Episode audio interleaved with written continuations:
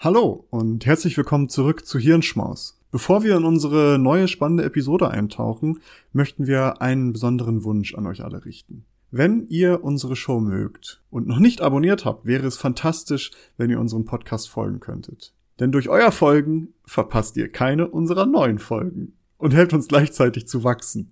Es dauert nur einen Moment, aber bedeutet uns eine ganze Menge.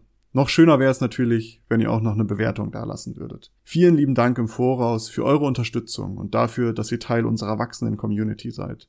Jetzt aber rein in die Episode. Wir hoffen, dass sie euch gefällt. Nils, wir beschäftigen uns ja beide viel mit Wissenschaft. Einmal auf diesem Podcast hier, das wisst ihr natürlich alle, aber gleichzeitig auch, weil wir ja auch selbst irgendwie so ein bisschen da, also was heißt irgendwie du hundert Prozent, ich auch irgendwie so ein bisschen äh, mit Wissenschaft arbeiten bzw. forschen. Und ich habe direkt eine schwierige Frage an dich zu Beginn.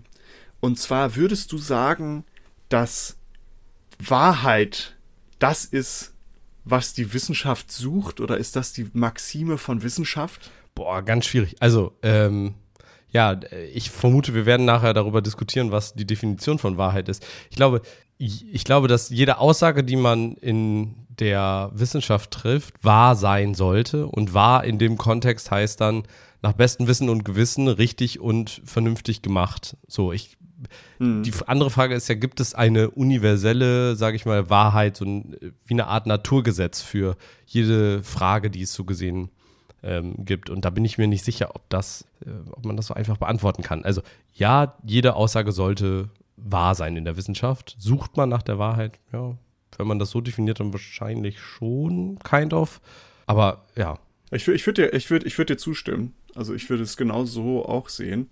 Äh, es ist natürlich, darum sage ich, eine sehr schwierige Frage, weil es ja genau das beinhaltet, was du gerade schon angesprochen hast. Was bedeutet Wahrheit eigentlich genau und was beinhaltet das?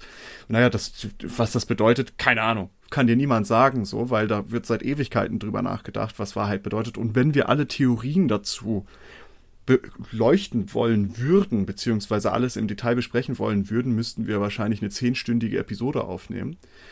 Ich habe aber trotzdem mich da so mit ein bisschen bis, äh, auseinandergesetzt, weil ich über etwas Interessantes gestolpert bin vor kurzem, wozu ich am Ende der Episode komme. Aber dafür muss ich einmal darauf eingehen, was für Theorien gibt es denn? Beziehungsweise was sind so die relevanten Theorien, was für Vorstellungen wir von Wahrheit vielleicht haben, beziehungsweise wie Menschen darüber nachdenken. Und eine der großen Theorien, die auch schon sehr, sehr alt ist, nennt sich äh, Korrespondenztheorie. Und in dieser Korrespondenztheorie ist die Wahrheit definiert als ein geistiger oder sprachlicher Gegenstand, also zum Beispiel eine Vorstellung, ein Urteil über irgendetwas oder ein Satz auch. Und der muss mit einem Teil der Wirklichkeit übereinstimmen. Das heißt, Wahrheitsträger ist das Denken oder das Erkennen uns, von uns Menschen, und das Wahrheitskriterium ist eine Sache oder ein Gegenstand in der Welt, in der Wirklichkeit. Das heißt, die Wahrheit misst sich an der Wirklichkeit, an diesem Gegenstand in der Welt. Wir haben also zwei Ebenen. Einmal der Mensch oder das Subjekt, dessen Wissen mit der Sache übereinstimmt, und das Objekt, dessen Dasein mit dem Wissen des Menschen oder des Subjekts übereinstimmt. Das klingt jetzt ein bisschen verwirrend, aber das ist eben diese Korrespondenz, diese Übereinstimmung. Also ich weiß etwas. Ich mache jetzt mal was ganz Banales auf. Ich sage jetzt, okay, dieser Apfel ist rot, weil das ist mein Wissen über diesen Apfel. Ich sehe das, ich erkenne diesen Apfel, der ist rot, aber gleichzeitig ist dieser Apfel auch tatsächlich rot. Das heißt, es korrespondiert, mein Erkennen korrespondiert mit diesem Gegenstand in der Wirklichkeit. Wenn ich jetzt mal ein banales Beispiel aufmachen würde, ich habe psychoaktive Pilze gegessen. Das merkt man. Das merkt man ständig. Ähm und ich sitze jetzt irgendwo hier und gucke in die Ecke und sage, yo, da ist ein Elefant. Dann erkenne ich den zwar und ich weiß etwas über diesen Elefant, aber das stimmt nicht mit der Wirklichkeit überein, da andere Menschen das nicht bestätigen können zum Beispiel, oder ich das nicht in irgendeiner Art und Weise bestätigen kann, dass dieser Elefant da tatsächlich ist. Das heißt, da wäre diese Korrespondenz nicht gegeben.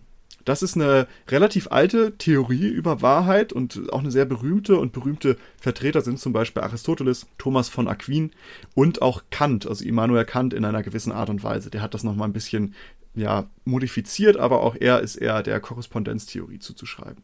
Inter- also es ist ja interessant, weil also theoretisch könnte ja jetzt, äh, es ist ja eine Interpretationsfrage. Es gibt ja die Frage immer, wie, wie interpretieren wir Menschen Dinge?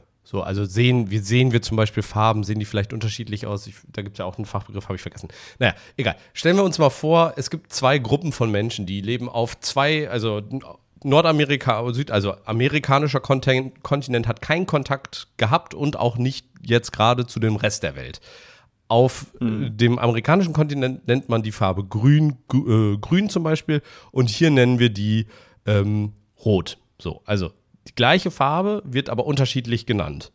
Dann würde ja jetzt die Aussage, die Farbe, äh, der Apfel ist rot, nur in einem der Länder korrekt sein, wahr sein, und in der anderen, weil die Sprache eben unterschiedlich ist, unterschiedlich. Also wäre das dann nicht mehr wahr, richtig? Ah, nee, aber die Korrespondenz würde sich ja trotzdem okay, ergeben, weil dann, weil dann nur die Beschreibung nicht stimmt, weil die Wirklichkeit ist ja immer aber noch die wahr. Au- also der Satz wäre dann aus der Interpretation, aber ja, warte, die Interpretation ist doch... Genau, also der Satz, ja, ja, also das, aber das, das Wahrheitskriterium, also das, woran sich Wahrheit misst, ist die Wirklichkeit, also das, was ist. Die Farbe des Apfels ist nach wie vor korrekt, aber die Aussage ist je nach Interpretation genau. nicht wahr. Genau, richtig. Oder na, je nach Sprache wäre die nicht so, wahr. So, und wenn ich jetzt sagen würde, der Apfel liegt in der Küche... weil ich ihn dort zuletzt gesehen habe und den da hingelegt habe, und in genau der Sekunde nimmst du diesen Apfel weg und isst ihn auf, dann liegt er nicht mehr in der Küche, dann wäre die Aussage ja nicht mehr wahr, ohne dass ich weiß, ja, egal. Zu geben, das, ja, das genau, aber dann, dann ist die Korrespondenz, dann ist die Korrespondenz nicht mehr gegeben, weil dein Wissen über das Ding oder über das Objekt stimmt dann nicht mehr mit der Wirklichkeit ja. dieses Objekts überein. Aber wie du, es ist halt schwierig, ne? Also auch da ergeben sich ja Fragen, weil man genau diese Fragen stellen kann, ja, was ist denn mit unterschiedlicher Wahrnehmung? Aber es gibt dann halt auch natürlich Gegenentwürfe zu dieser Korrespondenztheorie. Dazu gibt es etliche, aber eine möchte ich mal ganz äh, spezifisch besprechen, und zwar die Kohärenztheorie nennt sich dies. Und in der Kohärenztheorie ist die Wahrheit definiert als ein Urteil, das nicht im Widerspruch zu dem bereits vorhandenen System an Überzeugungen, die sich gegenseitig stützen, steht. Ähm, Otto Neurath, einer der Personen, die viel darüber nachgedacht haben, beschreibt das wie folgt, also, und bezieht sich dabei auch genau auf die Wissenschaft, denn er sagt, die Wissenschaft als ein System von Aussagen steht jeweils zur Diskussion. Jede neue Aussage wird mit der Gesamtheit der vorhandenen, bereits miteinander in Einklang gebrachten Aussagen konfrontiert. Richtig heißt eine Aussage dann, wenn man sie eingliedern kann. Was man nicht eingliedern kann, wird als unrichtig abgelehnt. Statt die neue Aussage abzulehnen, kann man auch, wozu man sich im Allgemeinen schwer entschließt, das ganze bisherige Aussagensystem abändern, bis sich die neue Aussage eingliedern lässt. Das heißt, Wahrheitsträger ist somit eine Aussage und Wahrheitskriterium ist kein Widerspruch zum bereits akzeptierten Aussagesystem. Wir hatten das vorhin, Wahrheitsträger war so unser Erkennen und das Wahrheitskriterium war die Wirklichkeit, sag ich mal. Und jetzt ist es die Aussage und das Wahrheitskriterium ist eben, dass kein Widerspruch zu dem bestehenden System vorliegt. Das heißt, diese zwei Theorien haben schon, sind sehr unterschiedlich, aber sie haben noch eine sehr, sehr wesentlichere Unterscheidung, und zwar die Möglichkeit von sub- subjektiven Wahrheiten. Bei der Korrespondenztheorie ist eben genau das, ist die Wirklichkeit das, woran sich das Erkennen la- messen lassen muss. Und äh, dies begünstigt, sage ich mal, das Finden von objektiven Wahrheiten, wenn wir das so in Anführungsstrichen setzen wollen. Denn ich kann so viel erkennen, wie ich möchte, solange es nicht mit der Wirklichkeit übereinstimmt, ist es nicht wahr. Bei der Kohärenztheorie wiederum wird die Wahrheit nicht an der Wirklichkeit gemessen, sondern eben daran, ob kein Widerspruch besteht zu dem etablierten Aussagensystem, wo sich die Aussage eingliedern lassen soll. Und diese Aussage, dieses Aussagensystem kann ja alles Mögliche sein. Es lässt also subjektive Wahrheiten zu, solange diese kohärent sind. Es relativiert in einer gewissen Art und Weise Wahrheit. Das ist per se erstmal nichts Schlimmes, und auch grundlegend stellt sich immer noch die Frage, ob eben objektive Wahrheiten überhaupt gefunden werden können, da ja auch Wirklichkeit etwas nur schwer definierbares ist, also das, woran man dann halt in der Korrespondenztheorie zum Beispiel Wahrheit misst. Auch Wirklichkeit lässt sich ja schwierig definieren, wie wir ja gerade schon gesagt haben, jeder hat eine andere Wahrnehmung davon. Aber es soll gar nicht mal darum gehen, welche Theorie jetzt besser ist an dieser Stelle. Vielmehr soll es eben um genau diese Studie gehen, die ich am Anfang angesprochen hatte, die mir über den Weg gelaufen ist, und zwar, die sich eben mit jenem subjektiven und relativierenden Verständnis von Wahrheit auseinandersetzt, wozu diese Kohärenztheorie eben ja nicht einlädt, aber die lässt es zu. Und zwar hat eine neue Studie aus August zwanzig dreiundzwanzig untersucht, inwiefern sich dieses Wahrheitsverständnis, so ein relativistisches oder subjektives Wahrheitsverständnis, auf die generelle Einstellung von Menschen auswirkt. Dafür wurden mehr als eintausendvierhundert Menschen zu ihrer Ansichten und Überzeugungen befragt. Und zum Beispiel waren so Fragen, was verstehen sie unter Wahrheit? Wie sehr glaubten sie an Verschwörungstheorien? Würden sie ihre Meinung ändern, wenn es gegeben, äh, Gegenbeweise gibt? Ähm, und dane- daneben wurde auch das analytische Denken mittels Logikaufgaben überprüft. Und es gab auch sowas, da hatten, haben die so sehr sinnlose oder sinnfreie Sätze bekommen. Und die sollten die dann ja auf Tiefsinnigkeit beurteilen, also wie viel Sinnhaftigkeit die da halt drin sehen. Aber die Sätze waren wirklich einfach, ja, nichts aussagend, war völlig sinnfrei. Und die Antworten konnten dann statistisch so ausgewertet werden, dass zwei Formen von Wahrheitsrelativismus daraus erkannt werden konnten. Und zwar, das erste war, Wahrheit ist subjektives Empfinden. Und Leute, also der Hang zum Subjektivismus zeigte sich zum Beispiel in der Zustimmung zu Aussagen wie, es gibt keine Wahrheit, nur Meinung, und wenn sich etwas richtig anfühlt, dann ist es wahr. Das war so die erste Gruppe, die die identifiziert haben. Und das zweite ist, Wahrheit ist abhängig von der gesellschaftlichen Perspektive. Das ist die zweite Gruppe. Und zwar Zustimmung zu einer Aussage, wie zum Beispiel eine Behauptung, kann in einer Kultur wahr sein und in einer anderen nicht.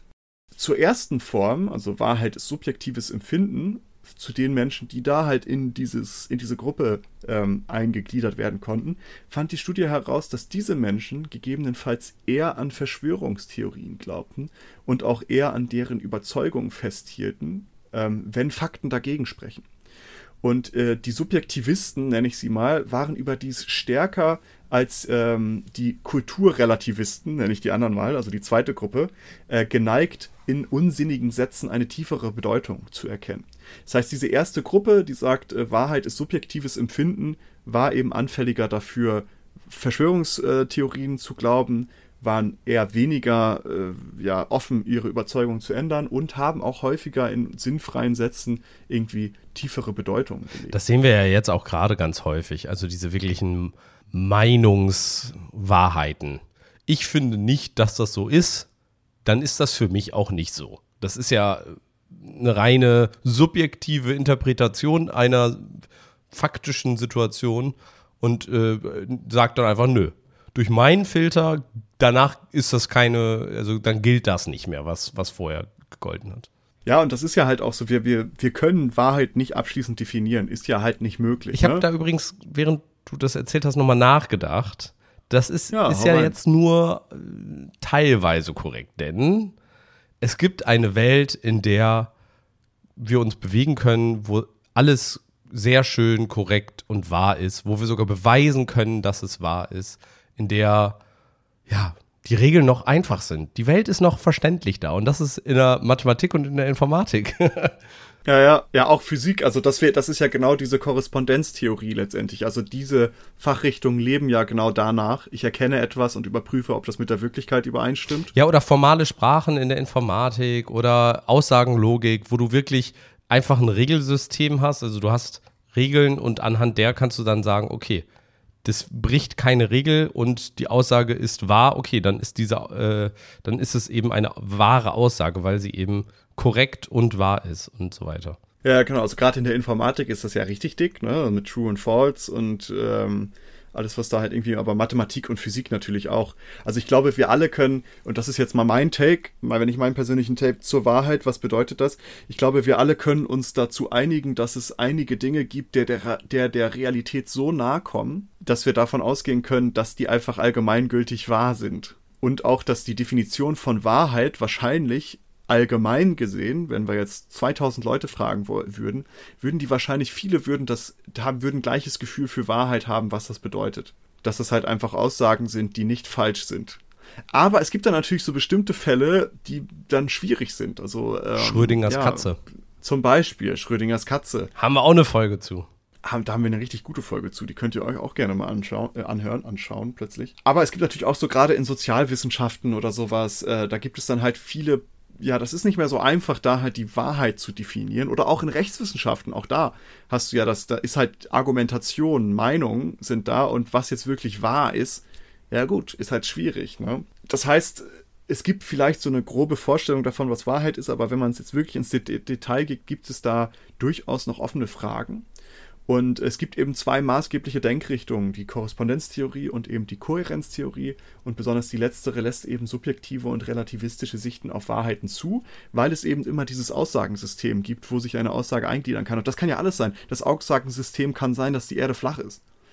Und da sind ganz, ganz viele Aussagen, die miteinander irgendwie sinnhaft zusammenhängen und die keinen Widerspruch haben. Und dann hast du eine neue Aussage und sagst, ja, die Erde ist flach, aber ab und zu gibt es Erhöhungen. Das heißt, das ist nicht eine komplette Scheibe, die ist nicht komplett glatt. Und dann passt es ja irgendwie in dieses Aussagensystem. Weil es ist immer noch eine Scheibe, aber äh, die ist halt nicht komplett glatt. Und darüber hat noch nie jemand vorher nachgedacht. Und dann haben sie gesagt, ja gut, das passt. Weißt du, also jetzt, das ist jetzt ein sehr absurdes Beispiel natürlich, aber das Aussagensystem kann ja alles sein. Aber diese, diese subjektive oder relativistische Sicht von Wahrheit ist jetzt nichts Falsches. Und auch nicht bösartig. Also ich würde niemandem unterstellen, dass das bösartig irgendwie in irgendeiner Art und Weise ist. Ähm, weil ich glaube, dass halt viele Menschen dadurch eine gewisse Offenheit haben, ja, oder einen offenen Blick bewahren wollen auf die Menschen, auf andere Meinungen, auf die Welt als solches. Allerdings gibt es jetzt eben diese Untersuchungen, die sich damit auseinandergesetzt haben und haben festgestellt, dass eben so eine Offenheit oder so eine sub- subjektivistische Wahrnehmung von Wahrheit, dass das äh, gegebenenfalls dazu führen kann, dass diese Personen, ja, anfälliger dafür sind, Verschwörungstheorien ja, zu glauben oder beziehungsweise diese anzunehmen und auch, dass die halt seltener Dinge kritisch hinterfragen oder ha- analytisch irgendwie begegnen und darum dann zum Beispiel ja, Sinnhaftigkeit in Dingen sehen, die völlig sinnfrei sind. Äh, und das habe ich gesehen und dachte, hey, ist ja interessant, lass uns da mal drüber reden und mal so einen ganz kurzen Wahrheitsausflug machen. Ich hoffe, es war interessant für euch und ihr hattet Spaß dran. Ähm, Und in diesem Sinne würde ich sagen, bis zur nächsten Woche. Folgt uns hier gerne auf der Podcast-Plattform, bewertet uns sehr, sehr gerne, empfehlt uns gerne weiter, folgt uns gerne auf Instagram oder ähnliches. Bis zur nächsten Woche. Wir freuen uns, wenn ihr wieder einschaltet. Ciao, ciao!